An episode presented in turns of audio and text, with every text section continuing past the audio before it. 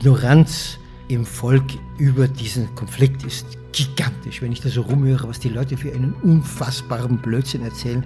Ich bin ja ein äh, unglaublich geschickter Lügenbold. In Sekunden bin ich dann religiöser Katholik oder ich interessiere mich wahnsinnig und ich möchte zum Islam übertreten, wenn es sein muss.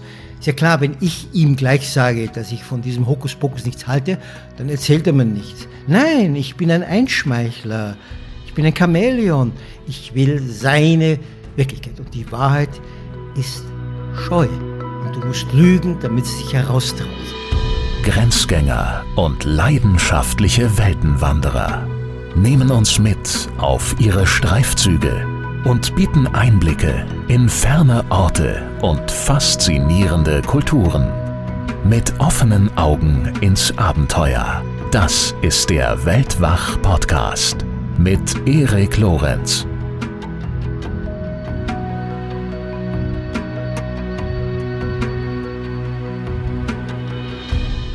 Wer ein Buch über diese Weltgegend schreibt, wird scheitern. Israel und Palästina, das ist ein Brandherd, der nicht aufhört zu lodern. Seit über 60 Jahren entzündet er die Gemüter. Und keine Vision weit und breit, um die zwei Völker zu versöhnen. Unfassbar viele Vernagelte auf beiden Seiten versperren den Weg. Unfassbar viele Bücher wurden inzwischen darüber geschrieben und keines schien mitreißend genug zu sein, sie alle zur Einsicht zu verführen. Ich riskiere es dennoch, noch ein Buch abzuliefern, weil mich inzwischen jede Illusion, die Antwort zu finden, verlassen hat. Und weil ich nichts als Geschichten erzählen will. Von den einen, die andere quälen und erniedrigen, und den anderen, die gequält und erniedrigt werden. Und diese Geschichten von Heldinnen und Helden die es herzzerreißend zäh und tapfer mit ihrer Wirklichkeit aufnehmen. Von Frauen und Männern eben, von denen jeder, all wie anderen, etwas erfahren können. Über Würde, über Stolz, über schiere Tapferkeit. Und über die Sehnsucht, ein passables Leben zu führen. Klar, vom Irrsinn und der Lächerlichkeit wird auch die Rede sein. Denn das muss um den winzigen Erdteil lassen.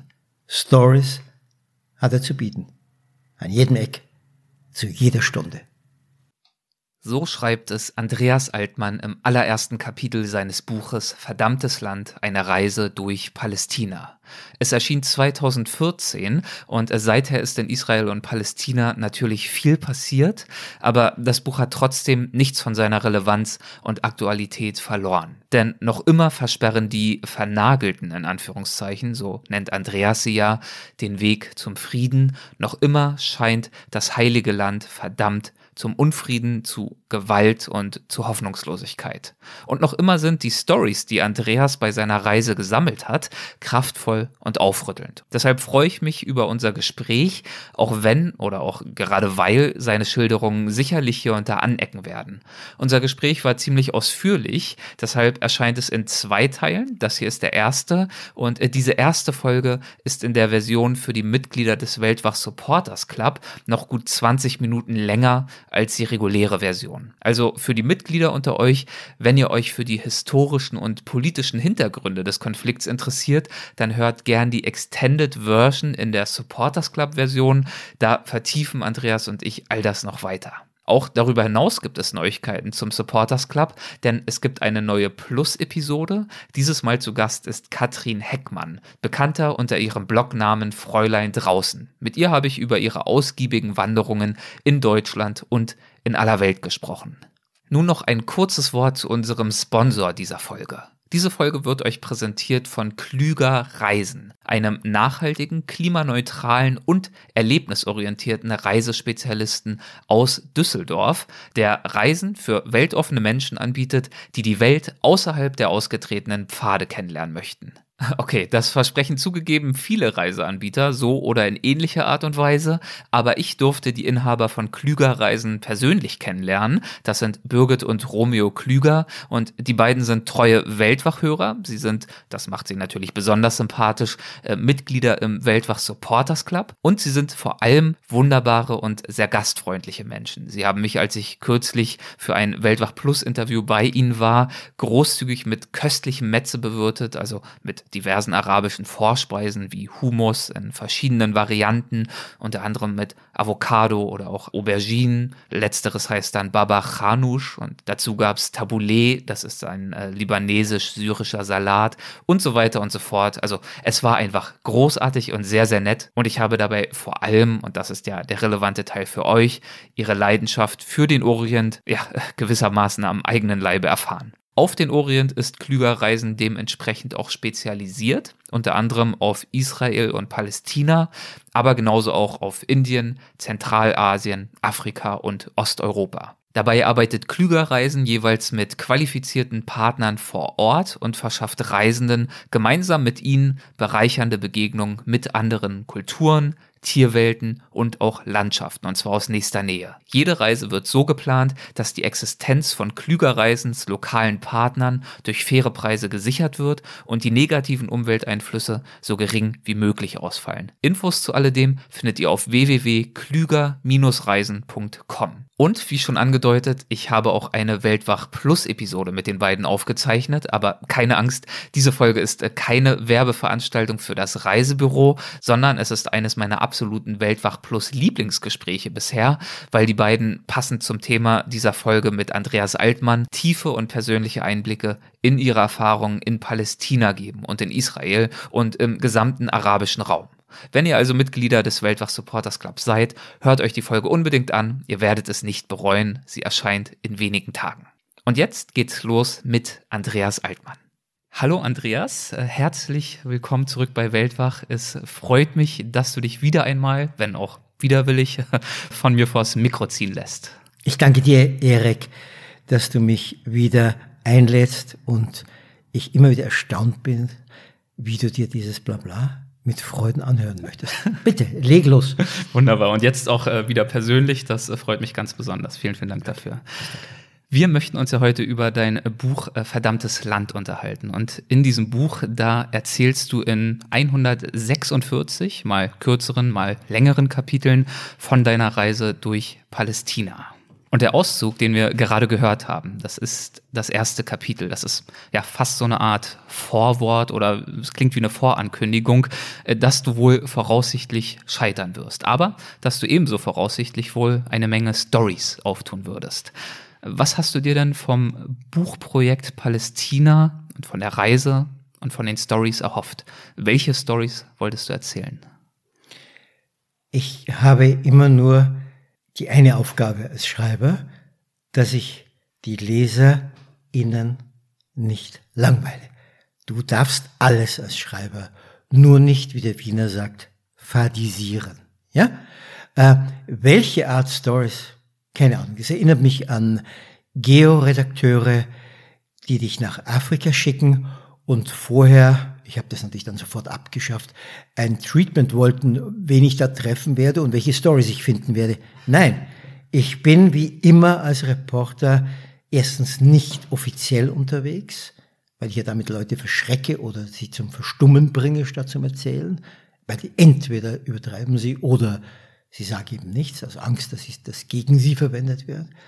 Ich bin irgendein Typ, der halt da rumsteht und rumgeht, ja, und nichts anderes versucht, die Leute dazu zu bringen, dass sie bei ihm beichten. Ich bin ja Ex-Katholik und das Schöne ist, dass sie nicht bestraft werden für das von mir, was sie beichten, sondern dass ich das mit, ja, mit großem Interesse höre.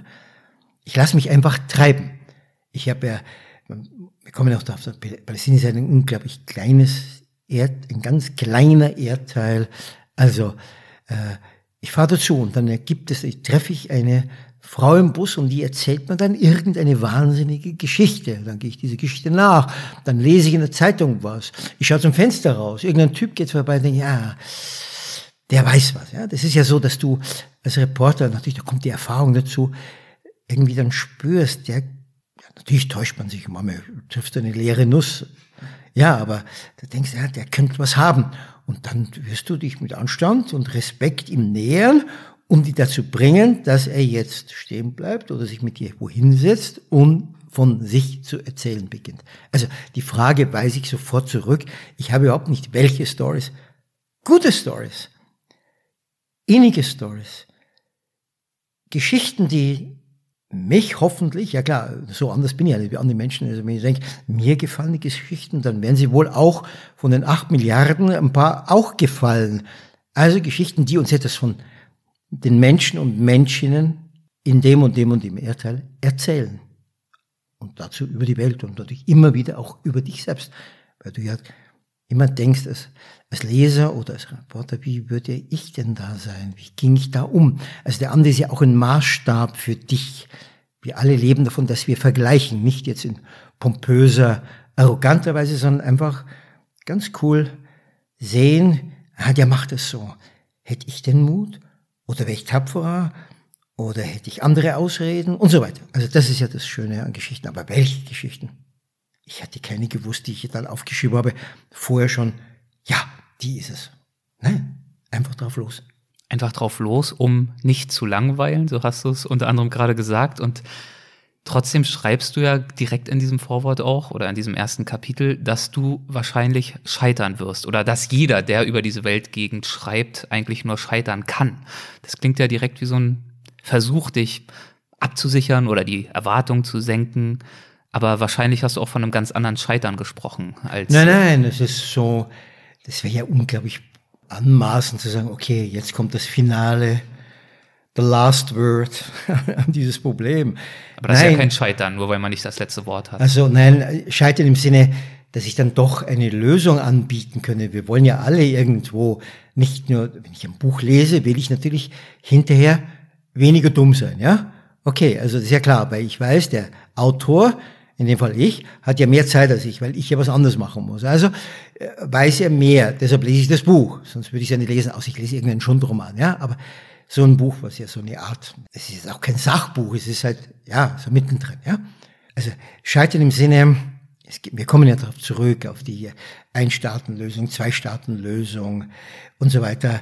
Ja, wir wollen ja auch irgendwie, wenn wir einen Film sehen, sehr billig, wenn es da eine Lösung gibt. Auf der anderen Seite sind wir auch wieder unzufrieden, wenn der Film uns oder das Buch so ganz ins Freie entlässt und wir jetzt nicht wissen, was, was denken oder nicht, dass der Autor mir vorschreibt, was ich denke, aber manchmal würde ich mir dann auch wünschen, dass er mich irgendwo hinträgt in irgendeine Richtung, in die ich dann, die ich dann nicht 100% annehmen will und muss, aber trotzdem also eine neue bisschen, Erkenntnis ermöglicht. Ja, ja. ja. Erkenntnisse gibt's nur in dem Buch, warum sie scheitern, die beiden Völker.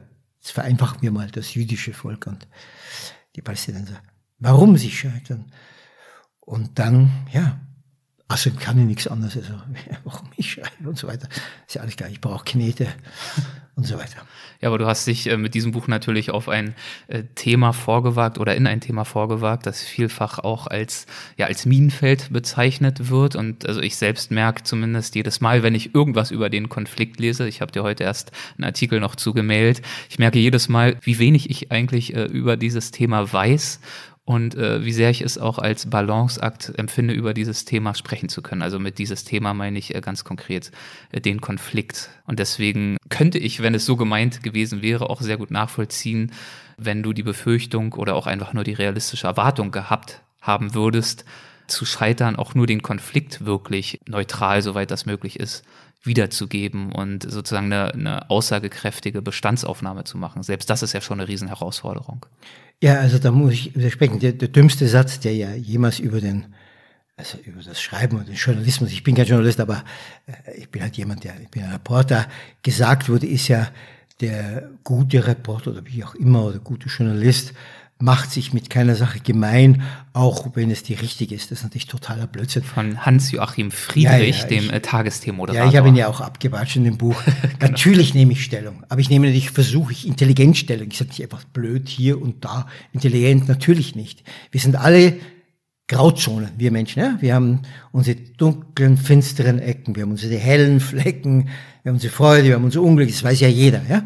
Also ich muss natürlich meinen, voreingenommenen Standpunkt intelligent begründen. Aber natürlich habe ich einen Standpunkt. Das ist ja auch nicht weltbewegend. Und auch einen voreingenommenen. Und äh, das ist für dich auch okay. Ja, im voreingenommenen Sinne von, ähm, wie so ein Vorurteil, manche, das, das furchtbare Klischees ist ja oft, dass Klischees ja auch stimmen, ja. Und ein Vorurteil wird dann ein Urteil. Aus dem Vorurteil wird ein Urteil.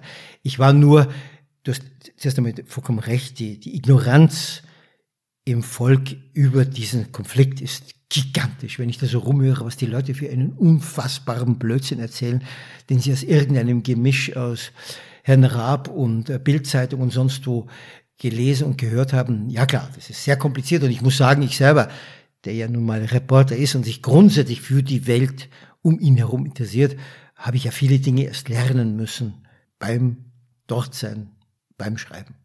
Du, ein überzeugter Atheist unterwegs im Heiligen Land? Militanter. Militanter, okay. Hattest du denn vorab die Befürchtung, dass dein abwesender Glaube oder dein Nichtglaube oder wie man es auch bezeichnen möchte, dass der hier und da verhindern oder zumindest erschweren würde, dass du die Konfliktursachen in den Köpfen der Menschen wirklich nachvollziehen könntest? Nein, ich bin ja ein äh, unglaublich geschickter Lügenbold. Ich, äh, in Sekunden bin ich dann religiöser Katholik oder, na Jude kann ich nicht sein, aber äh, ich interessiere mich wahnsinnig und ich möchte zum Islam übertreten, wenn es sein muss. Ist ja klar, wenn ich ihm gleich sage, dass ich von diesem Hokuspokus nichts halte, dann mag er mich nicht.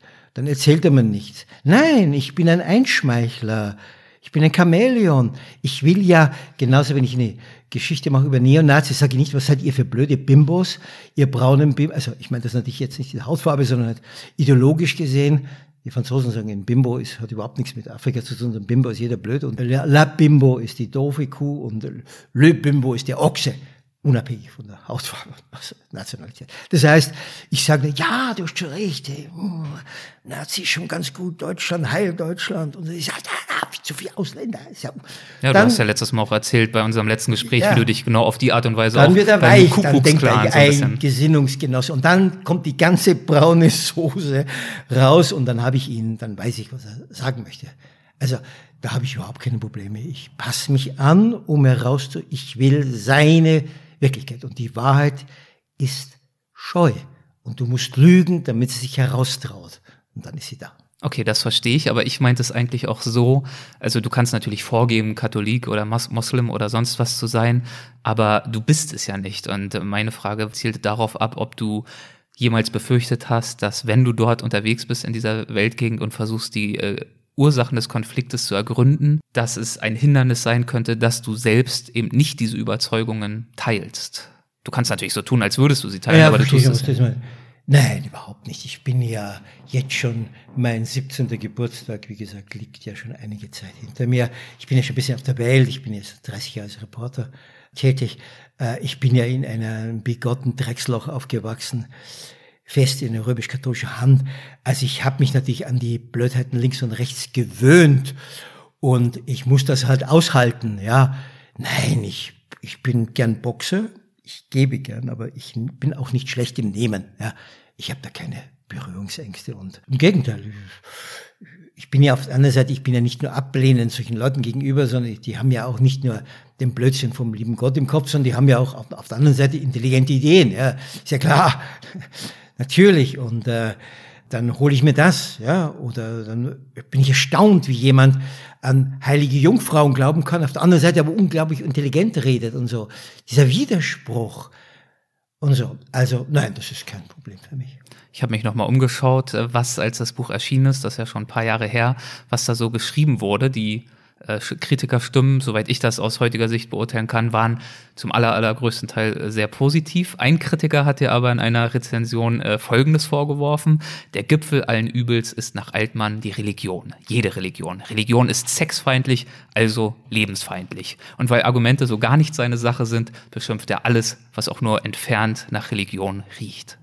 Das ist interessant, der muss ein anderes Buch gelesen haben. Fühlst du dich getroffen? Weil äh, äh, äh, das Schöne ist, das Buch ist angekommen, denke ich dann immer. Nein, es ist anscheinend nicht angekommen, weil natürlich Religion nicht was gegen Sex ist. Es ist nur einer von den Todsünden, die sich die Religion leistet. Das ist die Verteufelung des Eros, der Lust, der Freude am anderen, am Körper. Die verteufelste ist natürlich die Frau, natürlich klar. Also ich weiß bei Gott, um was ich rede. Ich bin ja katholisch erzogen worden. Nein, das ist halt jemand, klar, ich hatte ja damals, wie das Scheißbuch rauskam, Morddrohungen bekommen. Scheißbuch muss man sagen, äh, damit meinst du nicht dieses, sondern deine Autobiografie. Das Scheißleben meines Vaters, Scheißleben meiner Mutter, meine eigene Scheißjugend. Liebevoll abgekürzt, das Scheißbuch. Ja, ja, genau. Mhm. Äh, da, ja, das ist klar, dass jemand dann sich in seiner religiösen Ehre betroffen fühlt. Ich muss dazu sagen, ich meine natürlich nur die drei Monotheismen. Das heißt, der Buddhismus ist natürlich keine Religion, obwohl er ja jetzt inzwischen korrumpiert ist und auch zum Buddha gebetet wird. Nein, Buddha ist ein, soweit ich den Buddhismus verstanden habe, ich habe ja in einem Kloster auch gelebt in Japan, ist Buddha zeigt, so könntest du, wenn du Einsicht hast, wenn du verantwortlich bist, dir, denn kein Mensch kann dir helfen, keine Jungfrau, kein Antonius, kein lieber Gott, du musst dir helfen. Ja? Also er ist aber jetzt korrumpiert und die Leute beten zu Buddha, damit sie viel Geld verdienen und nicht impotent sind und die Frauen fruchtbar sind und den ganzen Schwachsinn. Also es geht um die drei Monotheismen, wobei natürlich die, von der Größe her gesehen, die beiden gefährlichsten natürlich der Islam und das Christentum sind, die mehr gemordet haben auf dieser Welt als jede andere Ideologie, die es je gab. Ein weiteres äh, vermeintliches Hindernis. Du kommst aus dem Land, aus dem die Überlebenden des ja. Holocaust geflohen sind und du besuchst das Land, in das sie geflohen sind, Israel. Inwiefern hast du es denn als Balanceakt empfunden, Israel zu kritisieren bzw. kritisieren zu dürfen? Also das ist natürlich klar, das ist ein Riesending, ja. das ist ein gewaltiges Problem für mich als Deutscher obwohl ich beim Abfackeln von Juden nicht dabei war, aber klar, ich gehöre nicht zu den Leuten, die bis zu ihrem letzten Schnaufer mit dem Büsehemd durch die Welt rennen. Ich finde das auch eine gewisse narzisstische Eitelkeit, sowas. Ich kann nicht, ich bin nicht dafür verantwortlich, ich bin nicht für die Mordtaten unserer Väter verantwortlich. Auch mein Vater war ja SS-Mann. Meiner fällt im Sinne der Deutschen, die vor mir gelebt haben, die am Morden aktiv oder zumindest duldend dabei waren. Trotzdem, die einzige Verantwortung, die ich habe, dass meine, ja, ich wiederhole mich, klein, mein kleines Stimmlein dazu beiträgt, dass dieser Wahnsinn auf Erden nicht mehr stattfindet, wie anderen Leuten die guten Willens sind, also zumindest ein paar Dinge im Leben eingesehen haben, dass man so nicht miteinander umgeht, also ich dazu beitrage. Aber als Deutscher klar, und das macht ja, da sind wir gleich bei der Urfrage, warum Israel das macht. Das jüdische Volk ist ein wahnsinnig intelligentes Volk. Du brauchst nur die Prozentzahl. Es gibt heute, glaube ich, 12 Millionen Juden auf der Welt. Und die Prozentzahl derjenigen, die Nobelpreis gewonnen haben, zu den anderen. Und ähm, das ging mir durch den Kopf. Es geht ja auch, dann gibt es ein Kapitel in dem Buch, warum dieser Antisemitismus ist, was ist da, warum dieser Irrsinn und so weiter. Nehme auch die Hälfte der deutschen Literatur des ersten, äh, ersten Hälfte des 20. Jahrhunderts, ist, die Hälfte, glaube ich, ist jüdisch. Meine halbe Bibliothek ist davon. Also, das ist schon klar weil, wir machen ganz kurz, was wir die Leute es ja nicht wissen. 47 ist der Holocaust, war von 33, 45. 47 hat die neu gegründete, oder was, war es noch der, nein, es war die UNO schon, ja, beschlossen im November, 29. November, dass Palästina, das damals hieß, der ganze Brocken hieß, wo jetzt Israel ist und Palästina, hieß damals Palästina war ja vorher ottomanisch regiert, also neu modern Türken. Dann von 1922 bis 1947 britisches Mandat. Und man hat eingedenk des finstersten Kapitel der Menschheitsgeschichte, das von den Deutschen mit Hilfe ihrer Staaten, um die mitgeholfen haben beim Morden, geschrieben hat, eingedenk dessen, dem Leid, das, das war nicht das erste Pogrom, es gab in Russland Pogrom und so weiter, aber natürlich nicht in dieser Fürchterlichkeit, dass man gesagt hat, man gibt den Juden ein Land, wo sie unter sich sind, wo sie nicht mehr, also hoffentlich nicht mehr bedroht werden. Es gab ja auch Uganda, man wollte in Afrika was überlegt, wo man sich hinschickt, ja, und es gab immer wieder Überlegungen, das war ja, und dann wurde das gegen die Stimme natürlich der arabischen Staaten damals beschlossen und dann wurde das ungefähr ziemlich gerecht aufgeteilt, das Land, was das britische Mandat war, aufgeteilt für ein Teil für die Palästinenser und für die Juden. Die disrespektierenden Juden nennen die natürlich Araber, aber sie möchten Palästinenser genannt werden. Das wurde ungefähr aufgeteilt, ja? Wie so oft wie Afrika auch vom weißen Mann aufgeteilt wurde. Okay. Man muss dazu sagen, dass vor dieser Gründung ja schon immer wieder in den 20er Jahren, wo ja der Zionismus aufkam und so weiter, immer wieder Juden nach Palästina damals ausgewandert sind. Ja, die haben dann wie so wie damals, wie die Weißen nach äh, Amerika dann einfach wie Siedler einfach dann irgendwo die Hacke reingehauen und dann hat irgendwas angebaut haben. Damals war es ja einigermaßen, kamen die zurecht, die Palästinenser, weil es ja wenige waren und das Land war riesig und vieles war völlig unkultiviert. Aber dann kamen sie natürlich in Tausenden, Hunderttausenden. Und jetzt fragst du natürlich, ja, die hätten doch die, Ara, die Palästinenser das akzeptieren können. Aber das Argument der Palästinenser war, hey, listen up, wir waren die ganze Zeit da. Warum sollen wir jetzt die Hälfte nehmen? Welchem Recht wird uns jetzt plötzlich die Hälfte weggenommen? Ja? Die Juden sind ja weggegangen, also der Großteil. Ja? Jetzt sollen wir. Und das war das Argument. Und deshalb haben dann mit, haben wir dann sechs arabische Staaten, unter anderem Syrien, Jordanien und Ägypten, Israel angegriffen und einer der Nichtbegabungen der Araber ist, dass sie, dass sie sich nicht abstimmen können, dass sie nicht wirklich miteinander, sie sind ja ununterbrochen untereinander zerstritten ja, und sie wurden natürlich dann haushoch und hochkant geschlagen. Und Israel hat dann natürlich gegen jedes, und damit ging's los, gegen jedes Völkerrecht schon mal einen riesigen Teil erobert das Gebiet und äh, dann gleich äh, Israel enorm erweitert. Ja?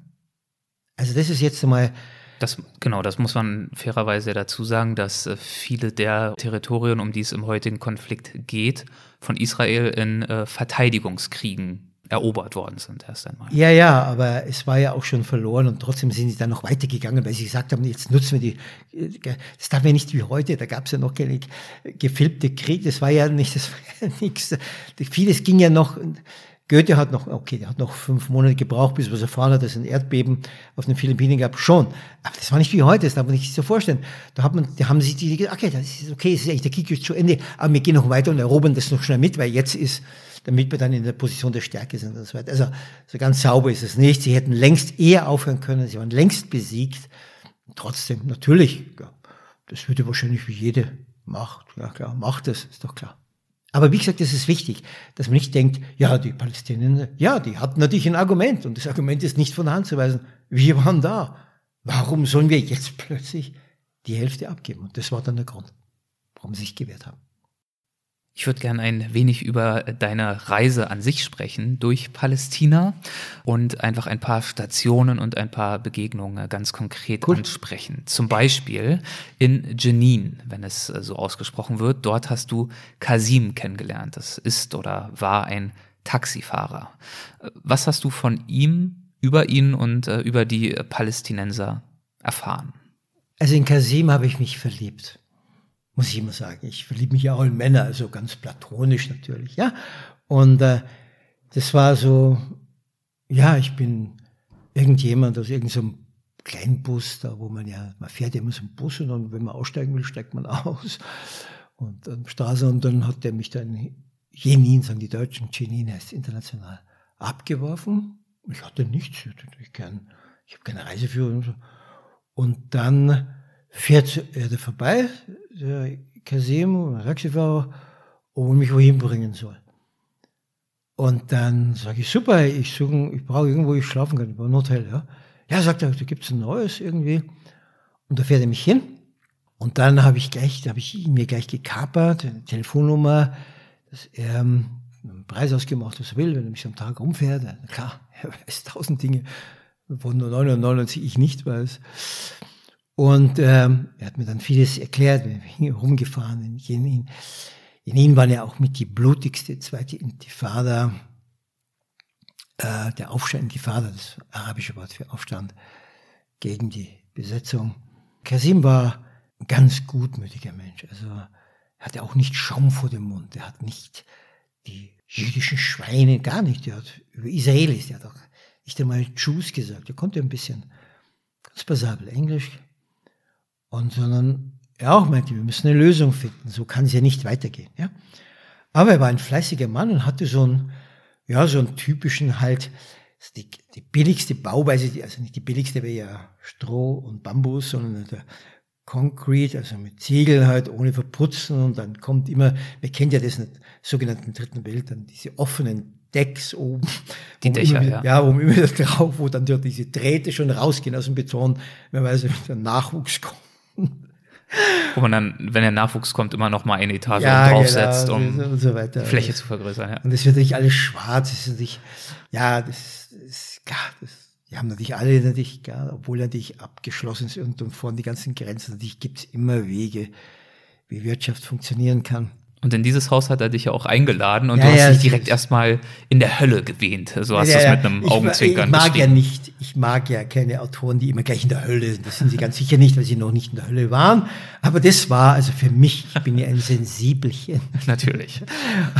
das weiß nur wieder leider nur ich, ähm, äh, kam ich da rein und das hatte ich, und dann habe ich noch gesagt, äh, wie mache ich denn deine Frau? Wie, wie, wie, äh, soll ich mich abdrehen, wenn sie zufällig mir begegnet? Oder wie geht das? Ich habe ja schon erlebt, in Dingen, wenn ich reinkam, ist die Frau sofort in den Nebenraum gehuscht, weil ein Fremder aus der Familie die Frau sich nicht sehen durfte.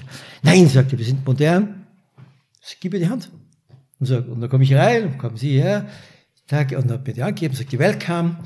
Und dann war ich arabische Großfamilie, das heißt ja nicht nur seine, er hatte Arabisch was? Arabische Großfamilie? Großfamilie, Ah, ja. okay, Ich weiß nicht mehr, wie er hatte, und er hatte vor allen Dingen Töchter, die er völlig akzeptiert hat. Also da war gab nichts, diese Männer waren, Söhne waren, Abtreibungswahn, wenn man weiß, es ist eine To- gar nicht, überhaupt nicht. Hat die alle geliebt, das hat man gemerkt. Der Papa, Papa war, war ein Ass. Das ist einfach, da war eine, der hatte so einen Bauch und so. Der war vielleicht hm, 50 sowas und eine Ausstrahlung, einfach so eine, also cool, er war einfach cool, eine coole Sau, war Kasim. Dann kam er rein und dann kannte die Jugend halt, Jugend.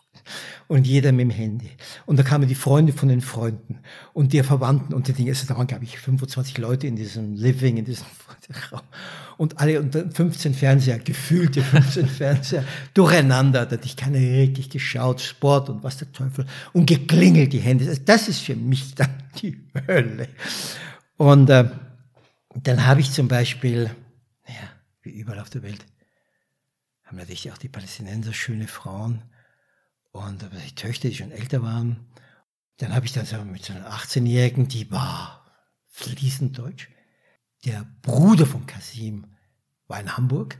Es gibt ja eine große Community, Palästinenser in Deutschland ja auch.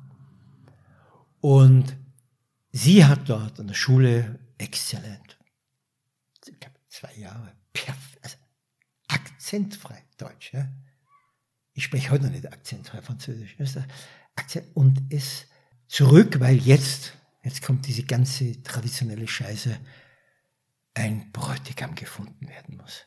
Denn undenkbar, dass es unter 80 Millionen äh, Deutschen, also 40 Millionen Männern, irgendjemand vielleicht gäbe, der auch ganz passabel ist, nicht Frauen verdrischt, nicht versauft, nicht verzockt, ja, und so weiter. Okay. Nein, das geht jetzt nicht. Jetzt kommt der Wahnsinn, ja. Wahnsinn Tradition, Wahnsinn Religion. Das kann nur ein Arabermann sein. Gut. Jetzt ist sie da. Sie hatte sogar einen Beruf inzwischen. Alles aufgegeben und ist in diesem Miefloch. Jenin bei ihrem Vater, der sie natürlich willkommen hat, der, nimmt ihn natürlich auf, ganz klar. Und jetzt wird sie rumgereicht. Jetzt wird sie rumgereicht. Dann kommt also, dann lernen sie sich kennen, dann berichtet der Sohn, der, den Jungen, die sie kennen, berichtet an der Familie. Dann wird ausgehorcht, was der hat, damit er den Sohn kriegt. Ja, damit, was hat der Kasim, was kann er uns bieten und so. Dann treffen sich die Familien, dann wird verhandelt und so. Das ist der ganze Irrsinn. Anstatt dass sich einfach Mann und Frau oder wie auch immer wer sich trifft und sagt, okay, das könnte hinhauen und so weiter. Das geht alles nicht. Ja. Du meintest ja, ähm, er sei eigentlich, also Kasim sei eigentlich modern gewesen. Er ja, habe ja. von sich selbst gesagt, er sei Natürlich, modern. aber über diese Dinge kann er natürlich nicht ja. hinweg. Ja, Ja. klar, er kann auch nicht, er kann nicht seinem Bruder sagen, du pass auf, jetzt äh, lass die Tochter da und hilf ihr dort einen anständigen Kerl zu finden. Ja, also gerade modern, klar, natürlich jetzt nicht.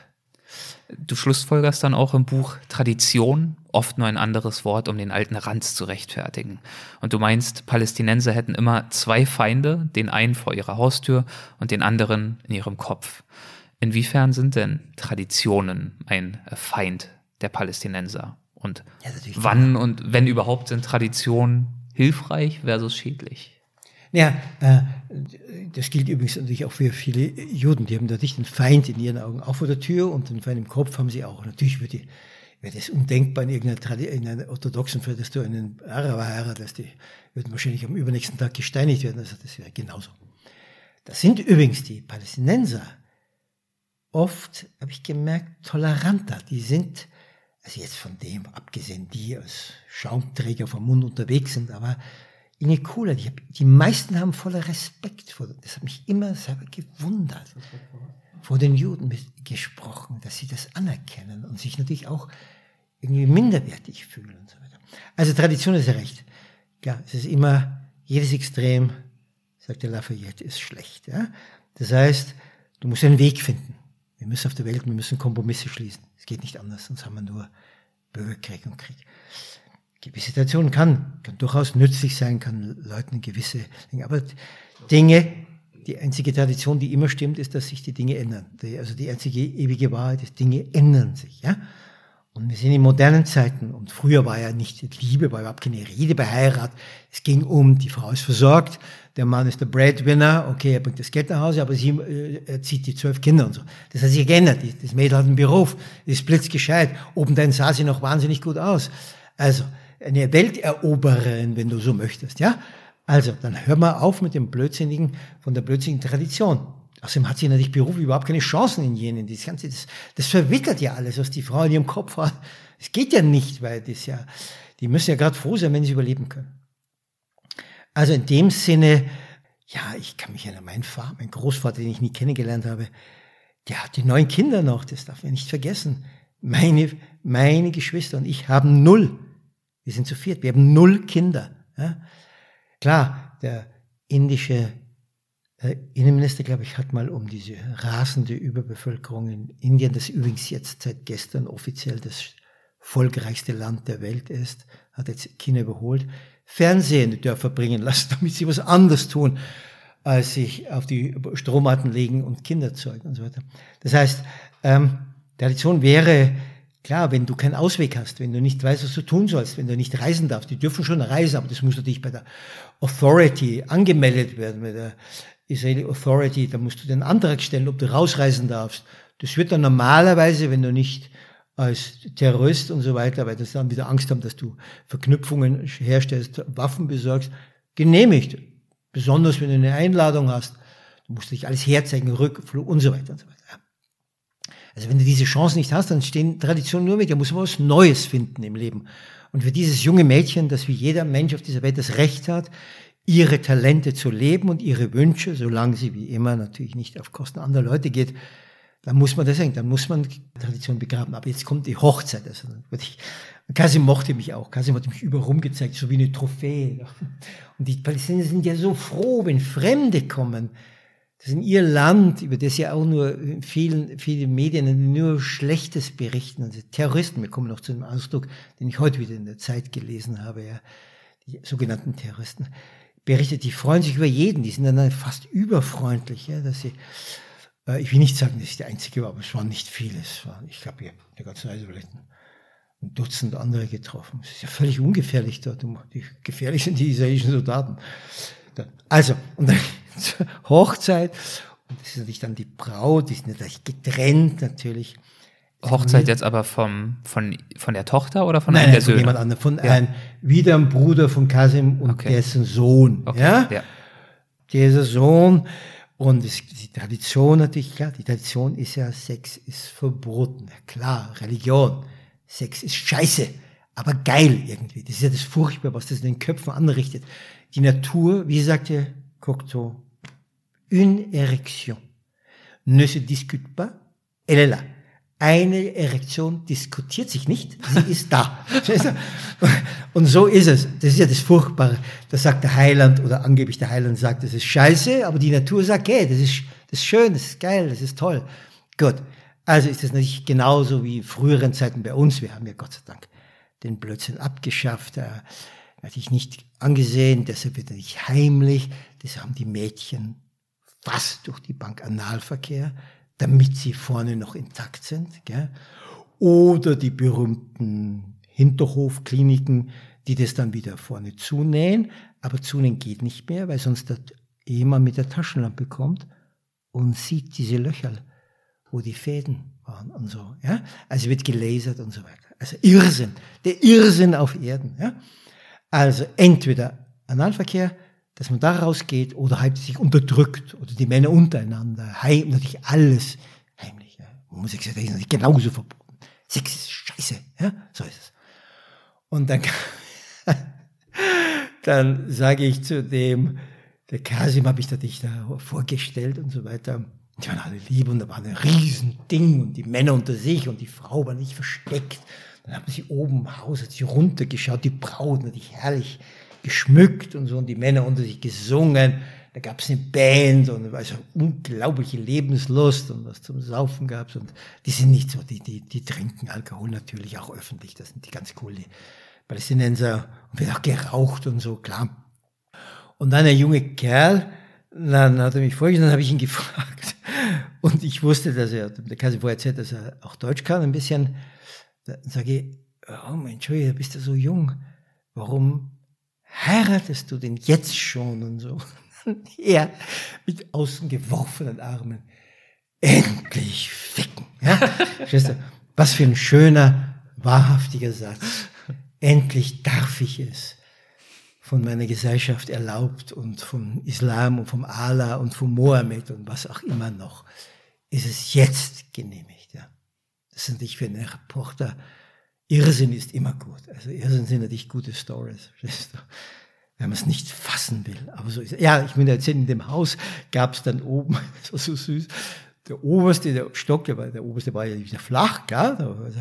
Das war, der hat immer auch gestockt, damit seine Kinder ihn nicht verlassen. Das war der Rühren. Der hat dann den Kindern dann, das waren vielleicht fast 200 Quadratmeter, so ein Riesending, ja, damit die da bleiben, damit er nicht einsam ist und mit seiner Frau allein, sondern dass die Kinder dann macht er das, also rührend. Der ist zwölf Stunden am Tag, sieben Tage die Woche Taxi gefahren, ja.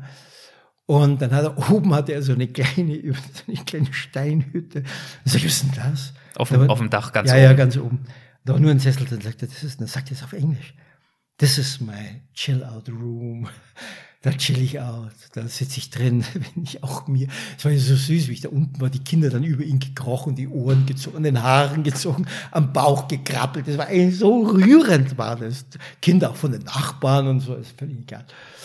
Und ähm, dann die Mutter nicht gekocht, ich musste, ich war nachher drei Kilo oder vier Kilo schwerer nach dem, also ich wurde, mal habe ich gedacht, ich werde an Zwangsernährung sterben da dort.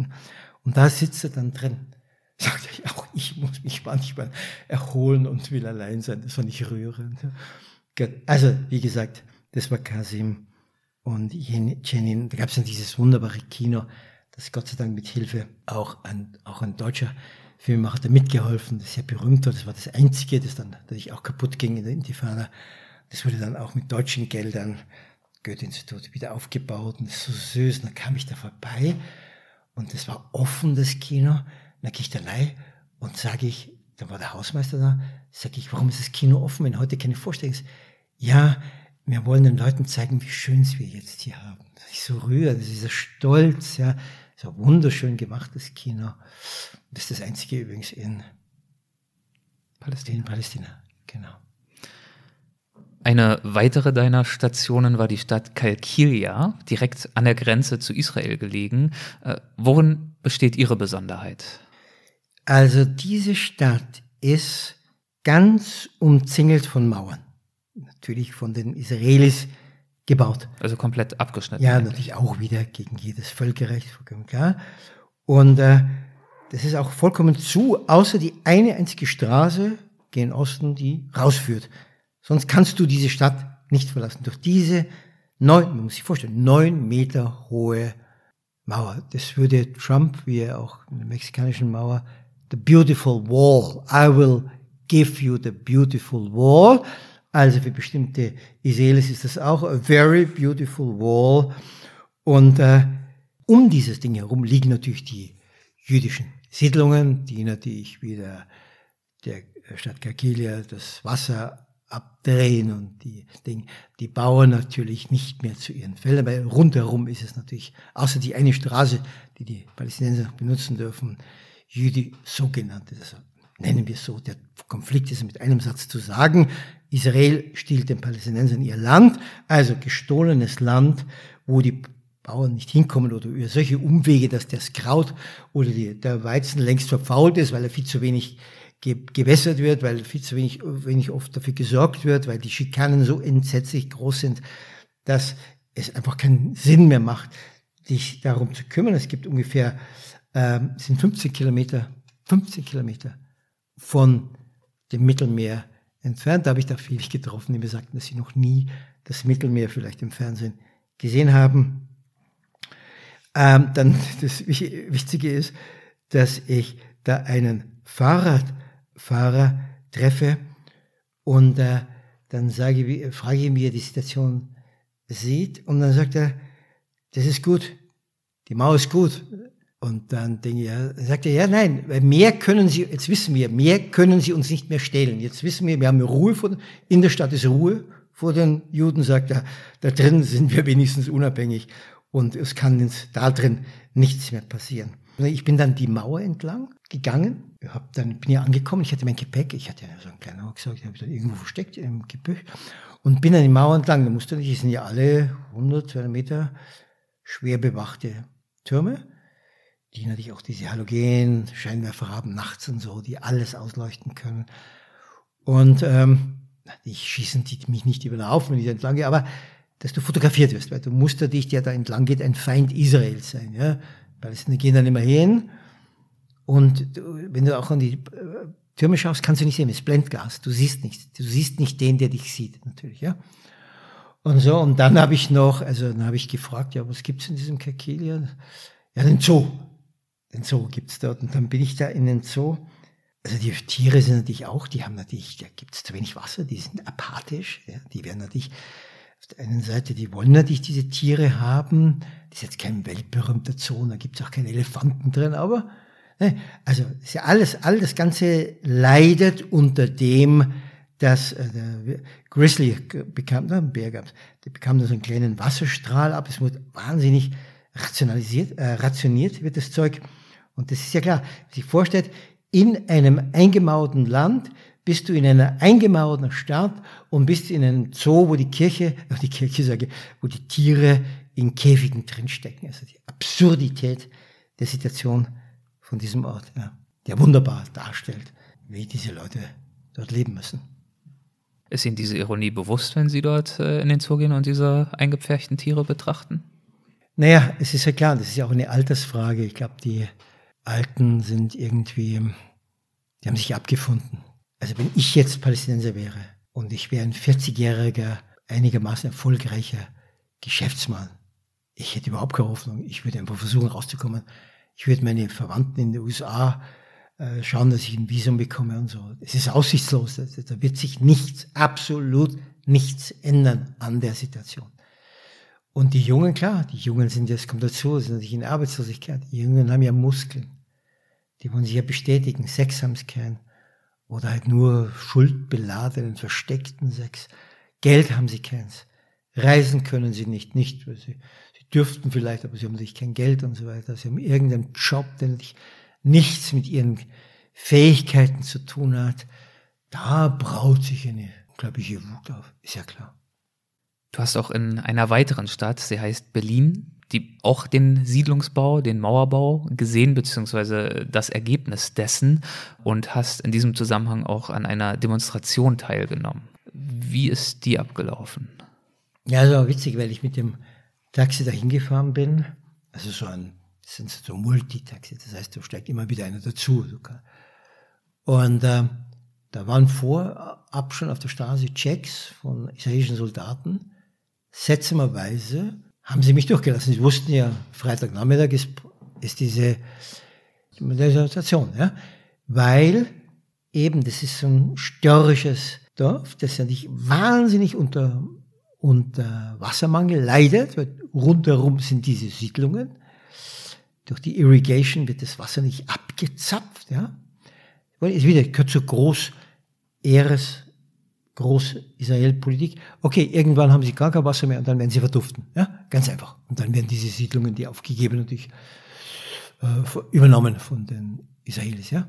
Das ist klar. Es geht, wir schießen euch nicht, das geht jetzt doch nicht, ja. Wir schießen, äh, Fernsehen kommt dann, es ist, na, wir hungern und dürsten euch aus, ja. Also ich wollte so eine Demonstration mitmachen. Da habe ich dann mehrere westliche Leute gesehen, NGOs, die da mitgehen. Dann am Ende ist immer eine Ambulanz, weil es gibt natürlich Verletzte, wenn nicht Tote, weil das dauert nicht lang, dann gehst du raus, den Weg entlang und dann kommt schon die Mauer und dahinter ist eine israelische Siedlung, die, glaube ich, auch Bilin heißt. Und dann stehen, siehst du auf so, so Bauschuttanlagen, vor allem orthodoxe Juden, du siehst sie an den Schäfchenlocken, an der, an der Kleidung, an der Schwarze und so weiter, die natürlich unflätige Fuck Arabs schreien und so weiter. Und dann je näher wir kommen, fängt die israelische Armee, die hinter der Mauer ist, die du kaum siehst, oder hinterm Zaun und fahren sie im Ski vorbei. Äh, das ist natürlich ärgert sie, klar, weil die Palästinenser damit demonstrieren wollen, das ist Unrecht, das ist gegen Völkerrecht, das, diese Berlin-Siedlung hat hier nichts zu suchen, wir haben kein Wasser, wir verrecken hier. Und dann greift die israelische, dann wird gefeuert. Jetzt nicht mit Scharfling und dann gibt's entweder die Tränengas, aber ordentlich. Wir hatten keine Gasmasken natürlich. Dann gibt's diese Gummigeschosse und wenn du die ins Auge kriegst, dann bist du entweder tot oder du verlierst ein Auge. Es gibt ja dann Bilder, habe ich dann in den Wohnungen gesehen von Verletzten. Es gab auch einen Toten dort, ja. Dann war ein Rollstuhlfahrer. Seit Jahren nimmt er an dem Ding teil und so, an der Demonstration. Dann kommen diese Sound Grenades, die schlagen ein, also wenn du denkst, Hiroshima, es ging dann, dass du Angst bekommst, die machen gar nicht, die machen nur Lärm und so, ja. Also das ist die Tränengas, du hast die Sound Grenades, du hast die Gummigeschosse und du hast Toxic Water. Stunk Water nennen sie es dort. Wenn du das kriegst, kannst du in die chemische Reinigung gehen, die nächsten 14 Tage, weil du so penetrant stinkst. Das heißt, du musst dich vollkommen wechseln, die, die Wäsche 50 Mal waschen, dich brausen und was ich noch mit, mit Eau de Toilette überschütten, damit dieser Gestank weggeht. Also gefährlich, ist, wirklich gefährlich ist, sind die Gummigeschosse und Du lernst ja auf die Geräusche achten. Was ist es? Ja? Damit du dich in, dann sofort hinwirfst und so. Die, die wissen, das ist okay, das ist das und das ist das, das ist das, ja. Und so. Ja, wir haben Glück, dann haben, es, haben natürlich alle dann, der ganze Kopf schwarnt von Gas und uh, dreckig und natürlich, wir haben auch Stinkwasser abbekommen, das ist dann so riesige, über die Mauer kommen die dann so schwenkende, äh, werden so entlang gefahren und wir haben eine riesige, so Rohre, aus denen kommt dann dieses Odelwasser, irgend so ein Scheiß halt, die natürlich chemisch noch so angereichert ist, dass du natürlich noch mehr stinkst und noch mehr schweres Zeug rausbekommst. Das dauert ungefähr, dann gehst du immer wieder zurück und dann gehst du immer wieder vor. Die, mit der palästinensischen Flagge gehst du dann ja, dazu. Und dann musst du wieder aufpassen, musst du wieder hinwerfen und so. Und ja, das dauert ungefähr, naja, dreiviertel Stunde ungefähr. Und dann geht's zurück, ja. Und das ist wichtig für das Selbstwertgefühl der Einwohner, dass sie einfach, das stinkt natürlich denen da drüben. Man sieht an den Hastien, die dann rüberschreien da, die sind nicht bewaffnet, die schießen nicht da. Die, die haben natürlich alle, alle, ich habe in den Orten, die haben alle eine, eine Uzi oder eine halbautomatische Kalaschnikow. Natürlich rennen die alle so rum, aber das tun sie nicht. Außer gab es Fälle dann, Hebron, wo dann irgendein Wahnsinniger einen erschießt und so. Aber wenn die Armee da ist, dann macht die Armee die Drecksarbeit. Es geht ja so weit, dass der oberste Gerichtshof der Israelis, der dann Israels dann sagt, ja, es ist gnädigerweise, dann kommt mal so ein Urteil, ja, das ist eigentlich palästinensisches Land, ja. Wir gehen ja vom Oslo-Vertrag aus, also eigentlich, ja. Aber dann kümmert sich die Armee nicht. Das ist der Armee völlig egal. Es gibt Dinge, die zehn Jahre, ja, ja, ja, ja, gut, fuck you. Außerdem ist ja, wie gesagt, ein Mann wie Netanyahu kann sich ja nur, ja, wenn du so willst, in Israel oder in anderen Staaten, wo es nicht so hinhaut mit der, der hat seit Jahren sein Ding anhängen, seine Korruptionsgeschichten. Sharon war bis zu den Zehenspitzen in Korruptionsfälle ver, verwickelt. Nichts. Dann wird die Regierung gewechselt, dann wird der Richter gewechselt, der mir freundlich ist und so. Also Bantustan-Zustände zuteil. Ja, also wie gesagt, auch dann, wenn das Gerichtsurteil auch einmal das Oberste sagt, nee, der Zaun muss weg, wie in Berlin. Fuck you, Richter. Wir sind die Armee, wir haben die Waffen. Shut up. Ja. Und dagegen äh, protestieren die Palästinenser dort und zwar tatsächlich, also jede Woche wiederholt sich dieses Schauspiel. Und du warst einmal dabei ja, und genau. hast das miterlebt. Mhm. Schon Ding. Und dann hat mir, war ich dann einmal in der, dann nachher in der Wohnung, wieder in der Wohnung von einem jungen Kerl, Filmemacher. Der hat mir dann da, der hat Jahre, ist immer dabei. Auch dann diese Verletzung, wenn du so ein Ding dann hast, du so ein Auge, da das Blut und so, oder in den Rücken rein, dann kannst du dir, kannst du, wenn du ganz großes Pech hast, dann bist du Querschnitt gelebt und so. Also, tja. Du hast von der Hoffnungslosigkeit mehrfach gesprochen. Du hast davon gesprochen, dass äh, du sehr großes Verständnis dafür hast, wenn Palästinenser natürlich Verständnis hast, äh, zum Beispiel sich bemühen, äh, nach Amerika umzusiedeln und zu fliehen. Hängt denn nur geistiger und gestriger Mief und Hoffnungslosigkeit über Palästina oder hast du auch Jugend und Optimismus gefunden? Naja, wie alle Menschen, selbst Menschen, die Krebs haben, die möchten auch mal auf eine Party gehen, ja und lustig sein. Ja klar, da muss ich aber ablenken. Doch, ja. Die sind dann eher auch in der Hochzeit. Die waren einfach, das würdest du nie wissen, dass du in einem besetzten Land bist. Das ist einfach lustig. Die haben eine Lebensfreude, ein Singen und Tanzen da, die Männer mit sich und so. Und da kommt die Braut wunderschön aufgetakelt und herrlich anzusehen und was zum Essen und nein, natürlich, das ist ja, ja, das hat, ich glaube, es kämen viel mehr Dinge aus dem Land, wenn da, wenn man dieser Jugend ja auch die Chance gäbe, ihre Talente zu zeigen und so weiter. Und so, nein, natürlich auch. Ich war ja in Krankenhäusern, die funktionieren. Man muss ja der Europäischen Union zugute halten, es ist ja oft eine Chatterbox. Aber viel Geld geht nach Palästina. Viele, der Ramallah, die, die Bürokratie wird zum Teil von der EU bezahlt gegen den Ratschlag von Herrn Trump und so. Aber sie machen auch nicht den Mund weit auf. Frankreich ist ein bisschen mutiger. Frankreich galt immer auch als araberfreundlich, Chirac besonders, immer mit dem Hintergrund natürlich, dass Israels Grenzen und ähm, Lebensrecht natürlich, natürlich, ohne die geringste Diskussion, wie sagt man, respektiert werden muss. Doch, ja, das gibt es in den Cafés. Du hast ja, zum Beispiel ja. Issa erwähnt im Buch. Issa, den ersten Palästinenser, der optimistisch ist. So beschreibst du ihn im Buch. Magst du von ihm ein wenig erzählen? Ja, das klingt vielleicht jetzt aus dem Zusammengerissen etwas verkürzt. Ich habe immer wieder lustige und fröhliche Palästinenser getroffen, nur optimistisch im Sinne einer politischen Lösung. So halt, ja. Ja, das sind ja der kleine Helden. Der, der hat diese NGO Youth Against Settlement gegründet, also die Jugend gegen äh, Kolonisierung. Und er ist in Hebron. Hebron ist noch einmal ein super Hotspot in Israel, weil in der Stadt drin leben die orthodoxen Juden. Also in der Stadt umzingelt von, also umzingelt von, also in der Stadt, da gibt's also einen Teil da, also normalerweise sind sie außerhalb der Stadt, in den Siedlungen. Da drin, die Geschichte kann, vor vielen Jahren sind die da jüdische, äh, haben sich verkleidet und gesagt, sie sind Touristen und sind in ein Hotel, haben sich da einkartiert und dann sind die nie wieder raus. Und dann. Ist und, das ein Gerücht oder ist das? Nein, nein, das war. Die sind nie wieder raus. Und dann wollte die, damals noch, war ja noch nicht Sharon an der Regierung, noch nicht Netanyahu. Dann hat die Regierung gesagt, die Israelis, die müssen raus da, das gehört den äh, Palästinensern. Und die haben dann gesagt, ja, das geht nicht, wir führen jetzt da Krieg und wenn ihr uns rausholt und dann kann man immer mehr und dann ist das eben wieder mal ein fetter Kompli. Jetzt sind wir drin, so wie ein Krebs da drin. Ja. Es gibt wahnsinnig viele Soldaten, die da nicht bewachen. Das kostet sich dem israelischen Staat ja auch ein wahnsinniges Geld, die dort bewacht werden müssen. Und dieser Issa, also der versucht, der hat dann, da kommen so junge Leute, bei Sensor kamen wieder Weiße auch, ja, die hören dazu, er macht den Vorschlag, er ist friedlich, er will keinen Krieg, er will das Selbstbehauptungsrecht der Palästinenser und er will genauso, dass die Juden in Frieden leben. Ja?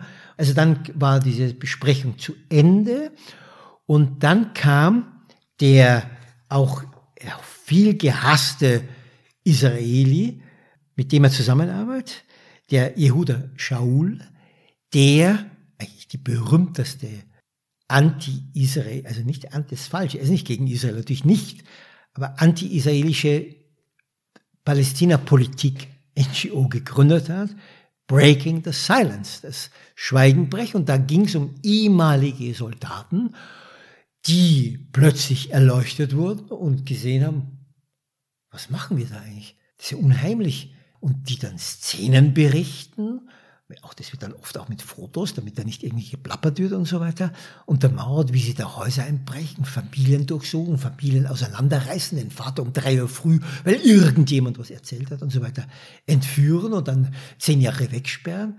Also der hat das, das gibt's im Netz, kann man das suchen.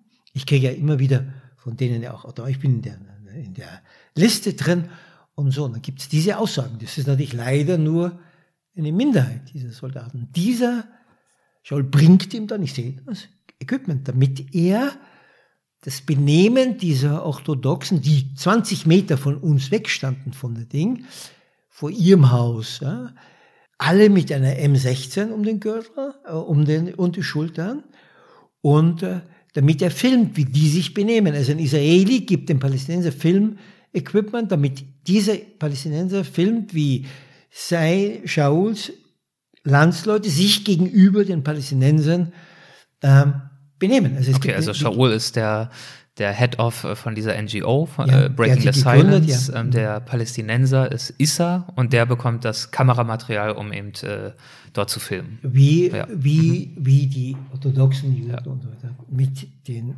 Palästinensern umgehen. Ja? Und dann äh, holt er das und da kommt gleich wieder so ein orthodoxer daher und filmt ihn.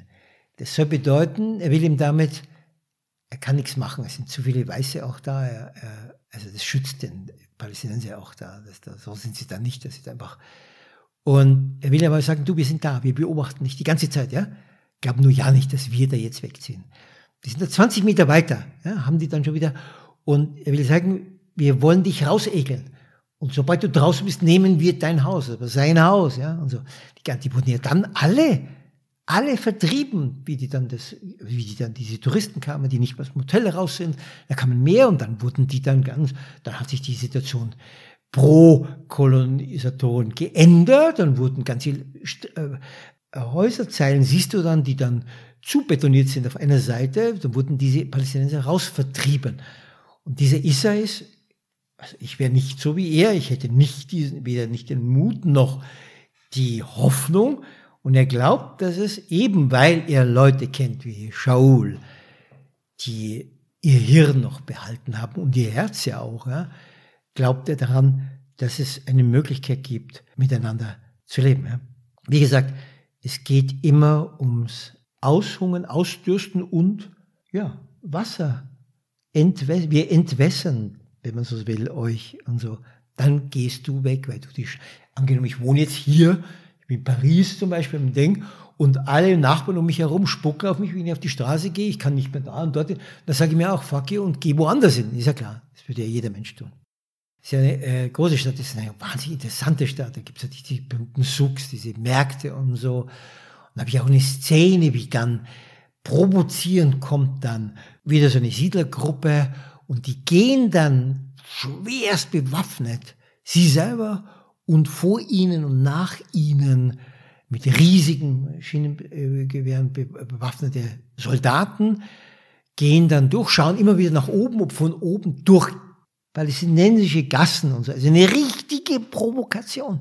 So im Sinne, wir schauen euch uns mal gleich die, unsere zukünftigen Wohnungen an. Ja, von unten, was wir da, da dann kommen die Palästinenser, dann, dann schreien sie was runter, dann machen sie gleich wie das Fenster zu, damit die Soldaten nicht sehen. Die rennen dann wie wahnsinnig in die Wohnung rein und hauen gleich wieder Türen ein, nur um einfach Angst zu machen. Und, so.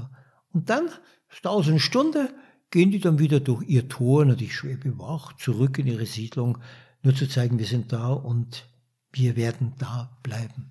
Und ich glaube, immer wieder solche Bilder siehst und wenn die dann durch die, durch die Presse gehen und durch die, oder durch die Medien, damit machst du dir keine Freunde auf der Welt. Ja? Das ist, außerdem haben sie ja eh nichts.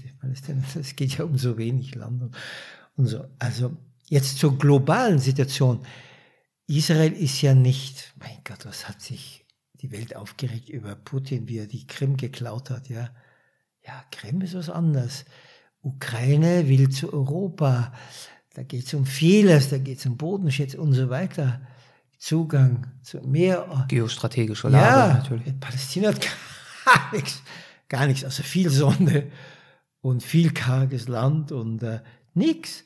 Also es gibt natürlich westliche Politiker, die das Leid sehen und die sich einsetzen. Der Schulz war ja einer, der dann in der Knesset den Mut hatte, wo er noch, glaube ich, EU-Chef war und dann missglückter Kanzlerkandidat in der Knesset was gesagt hat und sich tatsächlich, das ist der erste Politiker, der da was gesagt hat von wegen, ja, er würde sich auch ein Entgegenkommen der Israelis erwarten bei diesem Konflikt, ja, und so. Und da gab es natürlich eine riesen Gedöns und so. Isa, die ganze Begebenheit hat sich, äh, du hast das gesagt, in Hebron abgespielt und dort hast du ja auch eine, an einer Tour teilgenommen, an einer Bustour mit einem Guide namens Hochbaum. Und ähm, er hat dir einige interessante Einblicke geliefert und unter anderem auch eine der äh, witzigsten Anekdoten, die ich in deinem Buch gefunden habe.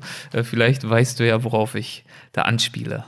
Ja, Hochbaum war ja auch der Mensch, der das da erzählt hat in dem Bus, dass Gott, wie er die Erde geschaffen hat, hat er in Israel, es gab damals noch nicht Israel, aber auf jeden Fall hat er dort sein Hauptquartier, Headquarters, großartig, aufge, äh, aufgebaut, aufgestellt und so weiter.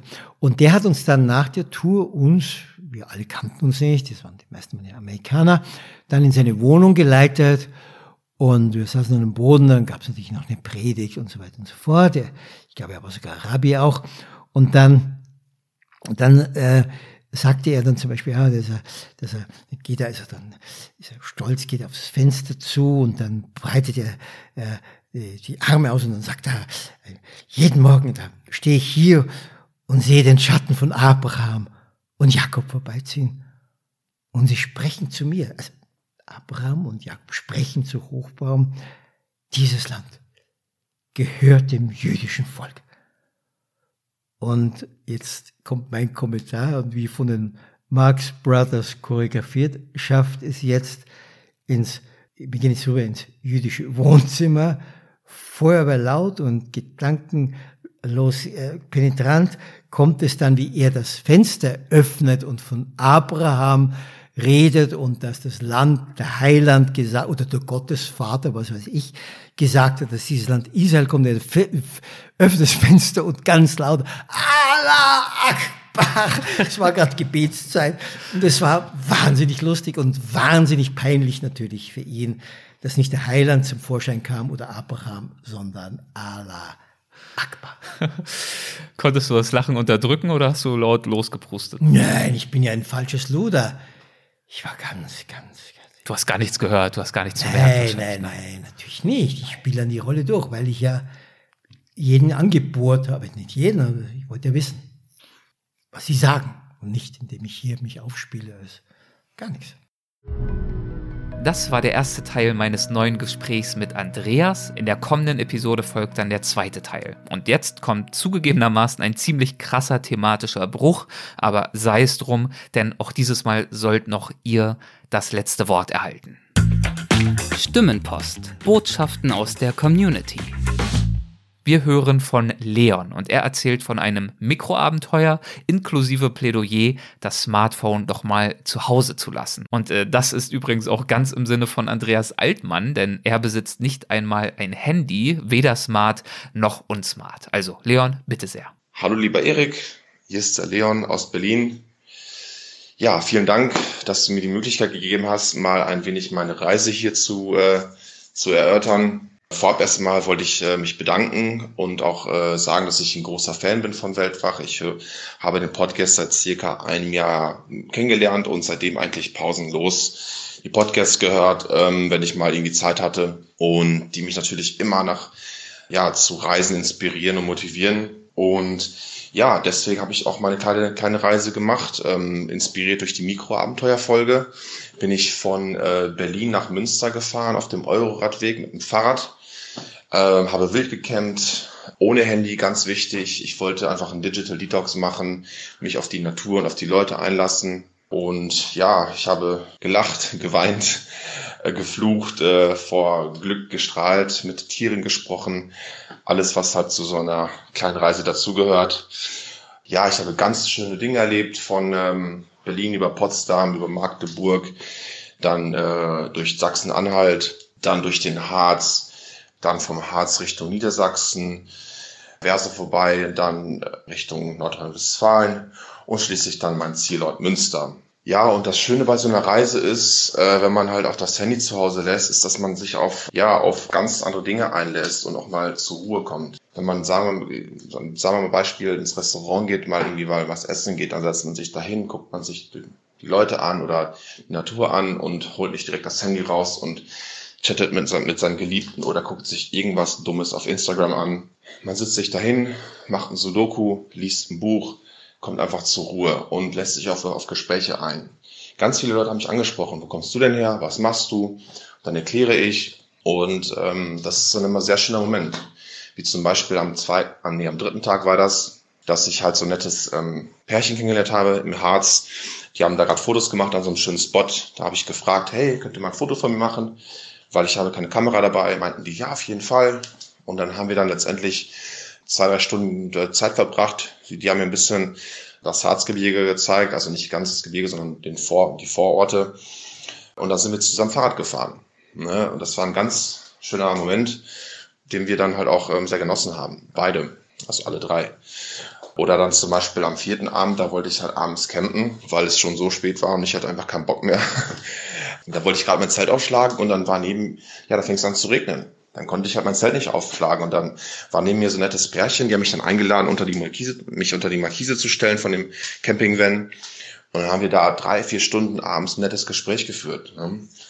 Und so Dinge passieren einfach, weil man halt echt kein Handy dabei hat und sich mal auf so Dinge einlassen kann, ne? auf, auf Leute und auf die Natur. Ja, und noch zum Wildcampen. Das war auch immer sehr interessant. Ich bin halt bis, bis spät, spät abends gefahren. Zwischen neun und zehn habe ich dann meistens dann auch Schluss gemacht das ist ziemlich cool. Also ich habe halt ein Zelt dabei gehabt und halt halt und auch so eine Hängematte mit mit einem Moskitonetz.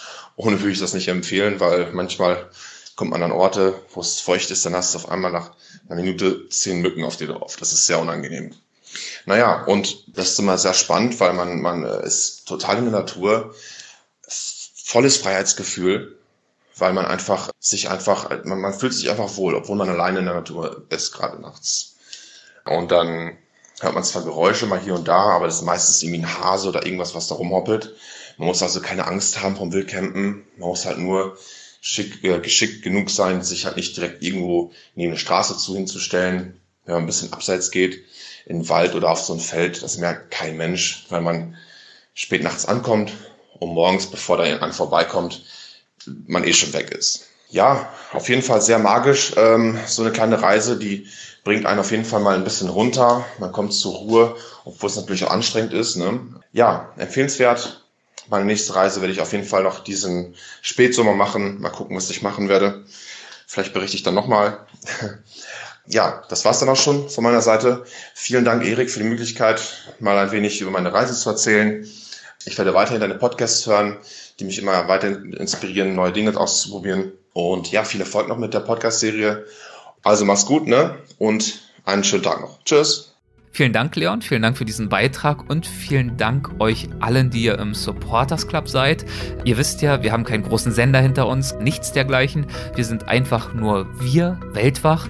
Wir schlagen uns mit euch an unserer Seite durch und wir wissen eure Unterstützung sehr zu schätzen. Also vielen Dank an die Mitglieder im Supporters Club. Das war's für dieses Mal. Vielen Dank fürs Zuhören. Liebe Grüße euch und bis zum nächsten Mal.